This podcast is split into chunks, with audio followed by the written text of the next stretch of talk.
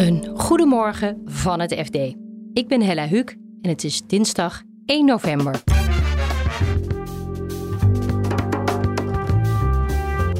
Stikstof staat misschien wel de bouw van een opslag voor CO2 in de weg. Dus uh, hier bijt uh, stikstofcrisis en uh, de klimaatcrisis elkaar. Den Haag gunt het spoor aan de NS, maar had buiten Brussel gerekend. Kabinet, je hebt toch iets te snel die, die concessie toegekend. Je hebt niet helemaal volgens de regels gehandeld. En gebruikers vrezen dat Musk van Twitter een vrijplaats van ideeën wil maken. Uh, ja, en het eigenlijk nog meer een, een, een riool is van allerlei rare meningen dan het misschien al was. Dit is de dagkoers van het FD. De Raad van State doet morgen uitspraak over de bouw van een opslag voor CO2, het Portos-project. En die uitspraak heeft een grote invloed op het klimaat- en stikstofbeleid.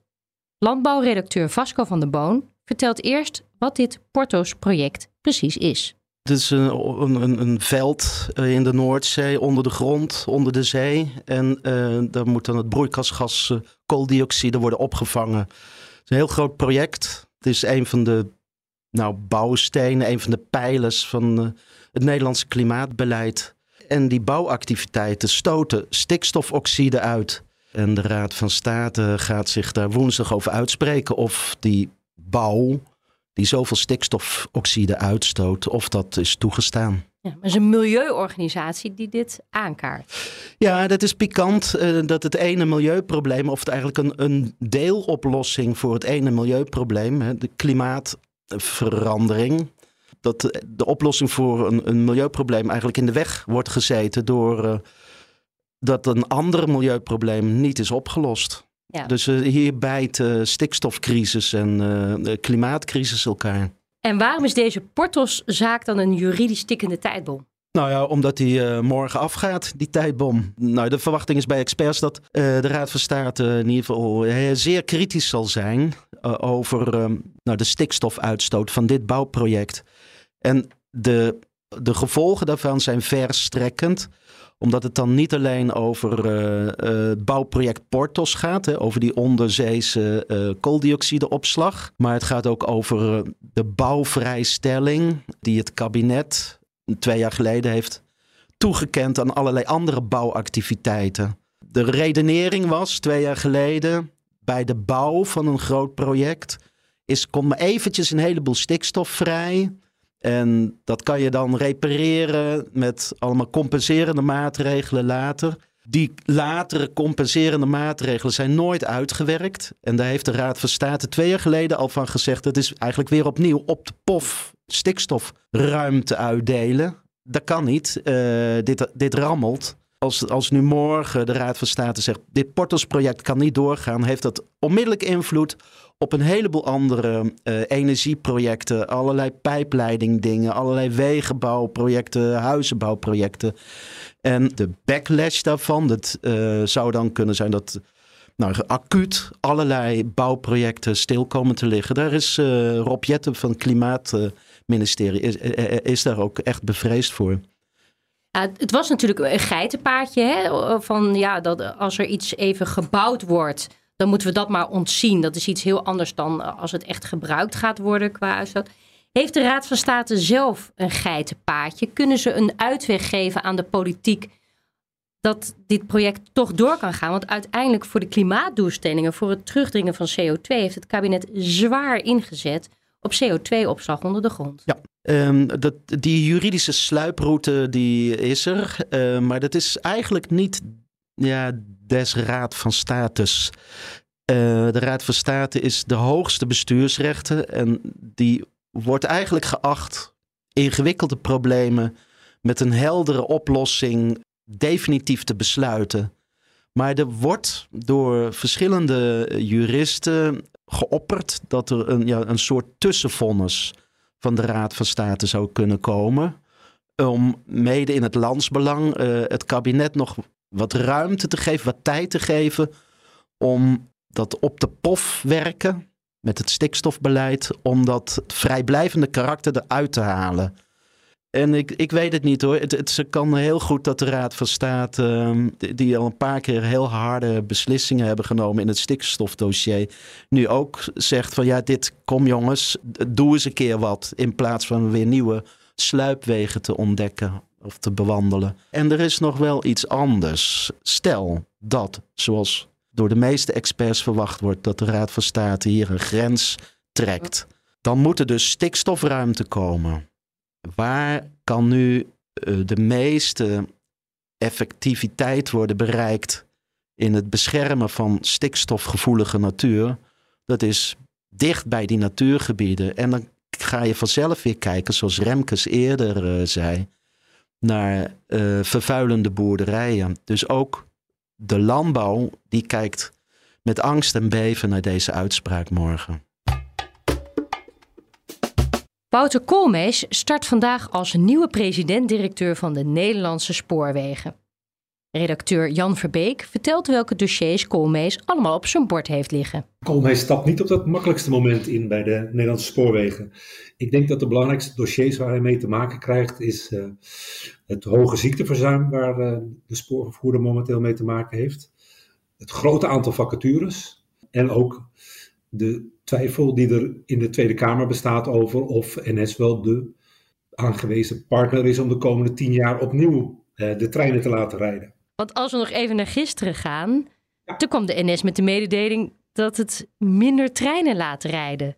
Nou, dan begin je niet echt lekker, kan ik me voorstellen. Nee, dat, dat is een, een slepend dossier. Het is, iedereen die uh, regelmatig met de trein reist, zal het gemerkt hebben. Er vallen momenteel veel treinen uit.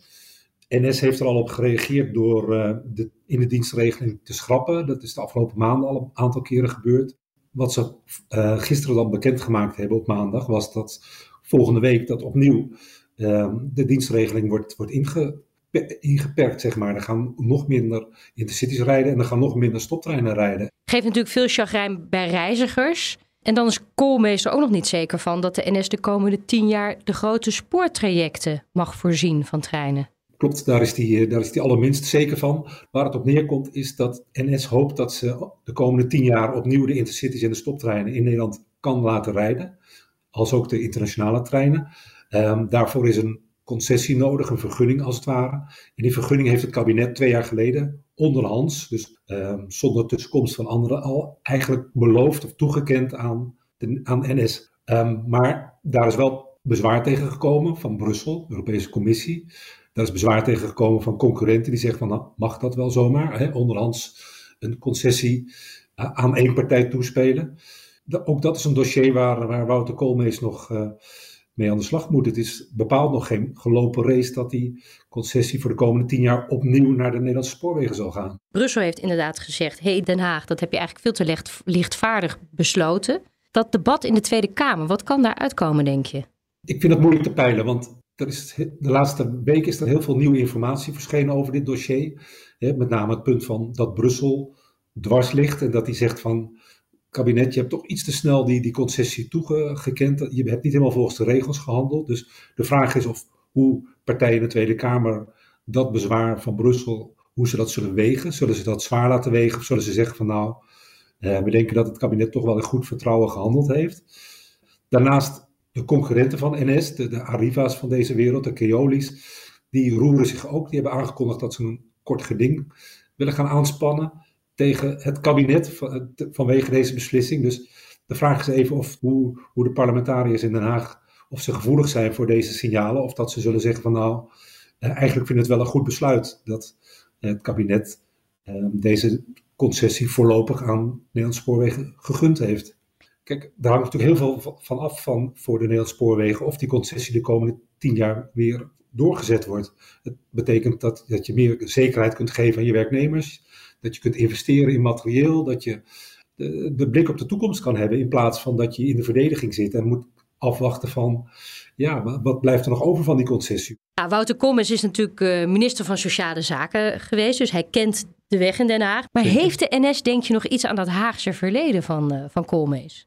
Ja, ik, ik, denk het wel. Ik denk dat uh, als je ziet hoeveel lijnen er lopen tussen de Nederlandse spoorwegen en, en Den Haag, dat, dat zijn er toch wel heel veel. Kijk, de, de aandelen zijn in het bezit van de Nederlandse staat. Op dit moment vindt nog steeds een, steunverlening vanuit Den Haag plaats naar Nederlandse spoorwegen en ook andere vervoerders om, om ze door deze moeilijke tijd heen te helpen. Dus ik denk dat Koolmeester goed voorstaat, goed opstaat in Den Haag en dat hij daarmee ja, weet, weet wat er te halen is en wat, wat hij dan moet bieden als Nederlandse spoorwegen. En we sluiten af met Mastodon. Dit Europese alternatief voor Twitter krijgt er de laatste dagen veel gebruikers bij. Tech-redacteur Stijn van Giels vertelt hoeveel mensen Twitter inruilden voor Mastodon. Ze hadden een toestroom van, uh, van 70.000 extra mensen in een dag.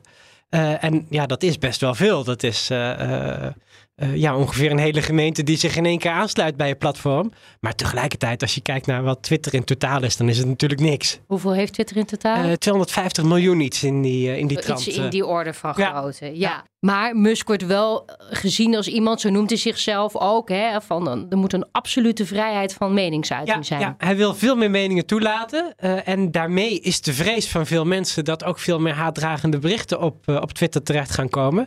Uh, ja, en het eigenlijk nog meer een, een, een riool is van allerlei rare meningen dan het misschien al was. En dat mastodon dan, waar iedereen het nu over heeft, wat is dat dan precies? Ja, dat is echt, echt wat anders. Uh, we noemden het in het begin even Europees en, en dat is het ook. Het is, uh, er is een bedrijfje wat Mastodon heet, wat in, in Duitsland uh, geregistreerd staat. Uh, en wat de software voor Mastodon maakt. En het is aan de ene kant best wel vergelijkbaar met Twitter. maar aan de andere kant is het eigenlijk niet een platform. maar is het een manier waarop ja, kleine Twitter-platformpjes met elkaar kunnen praten. Ja, als je technisch een beetje handig bent, kun je dus je eigen Mastodon in de lucht brengen. en kun je daar je eigen vriendenclubje organiseren.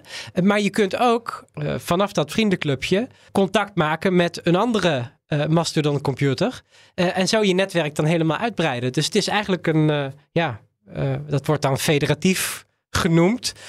maar um, ja, een uitbreidbaar vriendennetwerk. Iedereen heeft eigenlijk zijn eigen servercafé. Ja, en je kunt je aansluiten bij uh, een, grote server met heel veel gebruikers, of juist bij een wat kleinere. Uh, en nog steeds met iedereen contact maken uh, met wie je wil. wat dat betreft te vergelijken met e-mail. jij kan bij Gmail zitten, ik bij ProtonMail of bij, bij Hotmail of wat dan ook. En je kunt toch gewoon met elkaar mailen. En dat is dus met Mastodon ook. en, en dat maakt dat je eigenlijk als gebruiker veel meer macht krijgt dan nu bij Twitter het geval is. op het moment dat ja, de beheerder van zo'n Mastodon-server uh, jou niet bevalt, dan druk je op exporteren. En dan exporteer je al je vrienden. En dan ga je naar een andere Mastodon-server. Maar jij, jij, jij gebruikt het al heel lang? Ja, ja, sinds 2018? Nou, nee, sinds 2018 heb ik een account. Uh, en eigenlijk gebruik ik het niet zo heel veel. Want er zitten de zaten uh, voor mij niet zoveel relevante mensen op. En nu verandert dat? En nu is dat echt wel aan het veranderen. Uh, ja, zie ik ook meer en meer mensen die ik echt ken, uh, die ook op Mastodon zitten. En ja, dat maakt dat het, ja, dat het nu misschien wel een kritische massa krijgt. Waardoor het ja, voor mij dan ook echt wel relevante onderwerpen heeft. Want dat is de hamvraag, Stijn. Zal dit echt een volwaardig alternatief worden voor Twitter? Ik verwacht dat het de komende tijd uh, echt nog wel veel kleiner zal, uh, zal blijven dan Twitter. Uh, ja, Frank Mieuwse, die ik hierover sprak, die, die onder andere start-ups adviseert in wat te doen, die zei van ja, je gaat hier heel veel nieuwe gebruikers mee binnenhalen. En 9 van de 10 van die nieuwe gebruikers, die, die houdt het na een weekje ook weer gezien. Maar over een maand gebeurt er misschien weer iets raars met Twitter. En dan denken die mensen, nou, ik ga toch weer even inloggen op Mastodon. Uh, en misschien komen er dan ook weer een aantal nieuwe gebruikers bij. en zo zou het ja, bij elke golf toch net weer een stukje groter kunnen worden. Toen Musk bekend maakte dat hij, dat hij Twitter ging overnemen, was er ook al een golf, ietsjes kleiner. en, en dat heeft voor mij het platform echt ook wel, wel veranderd. Dus ik, ik, zie het wel, uh, ik zie het wel langzaam groter worden. En bijvoorbeeld de Europese Unie heeft ook besloten om ja, al hun uitingen uh, ook via Mastodon te gaan doen. Uh, ja, en als je een aantal meer van dat soort partijen hebt, dan, dan wordt het echt wel wat anders dan het nu is.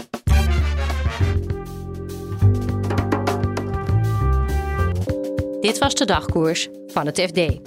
Je vindt ons elke ochtend in je favoriete podcast-app. En het laatste financieel-economische nieuws vind je op fd.nl. Nog een hele fijne dag en graag tot morgen.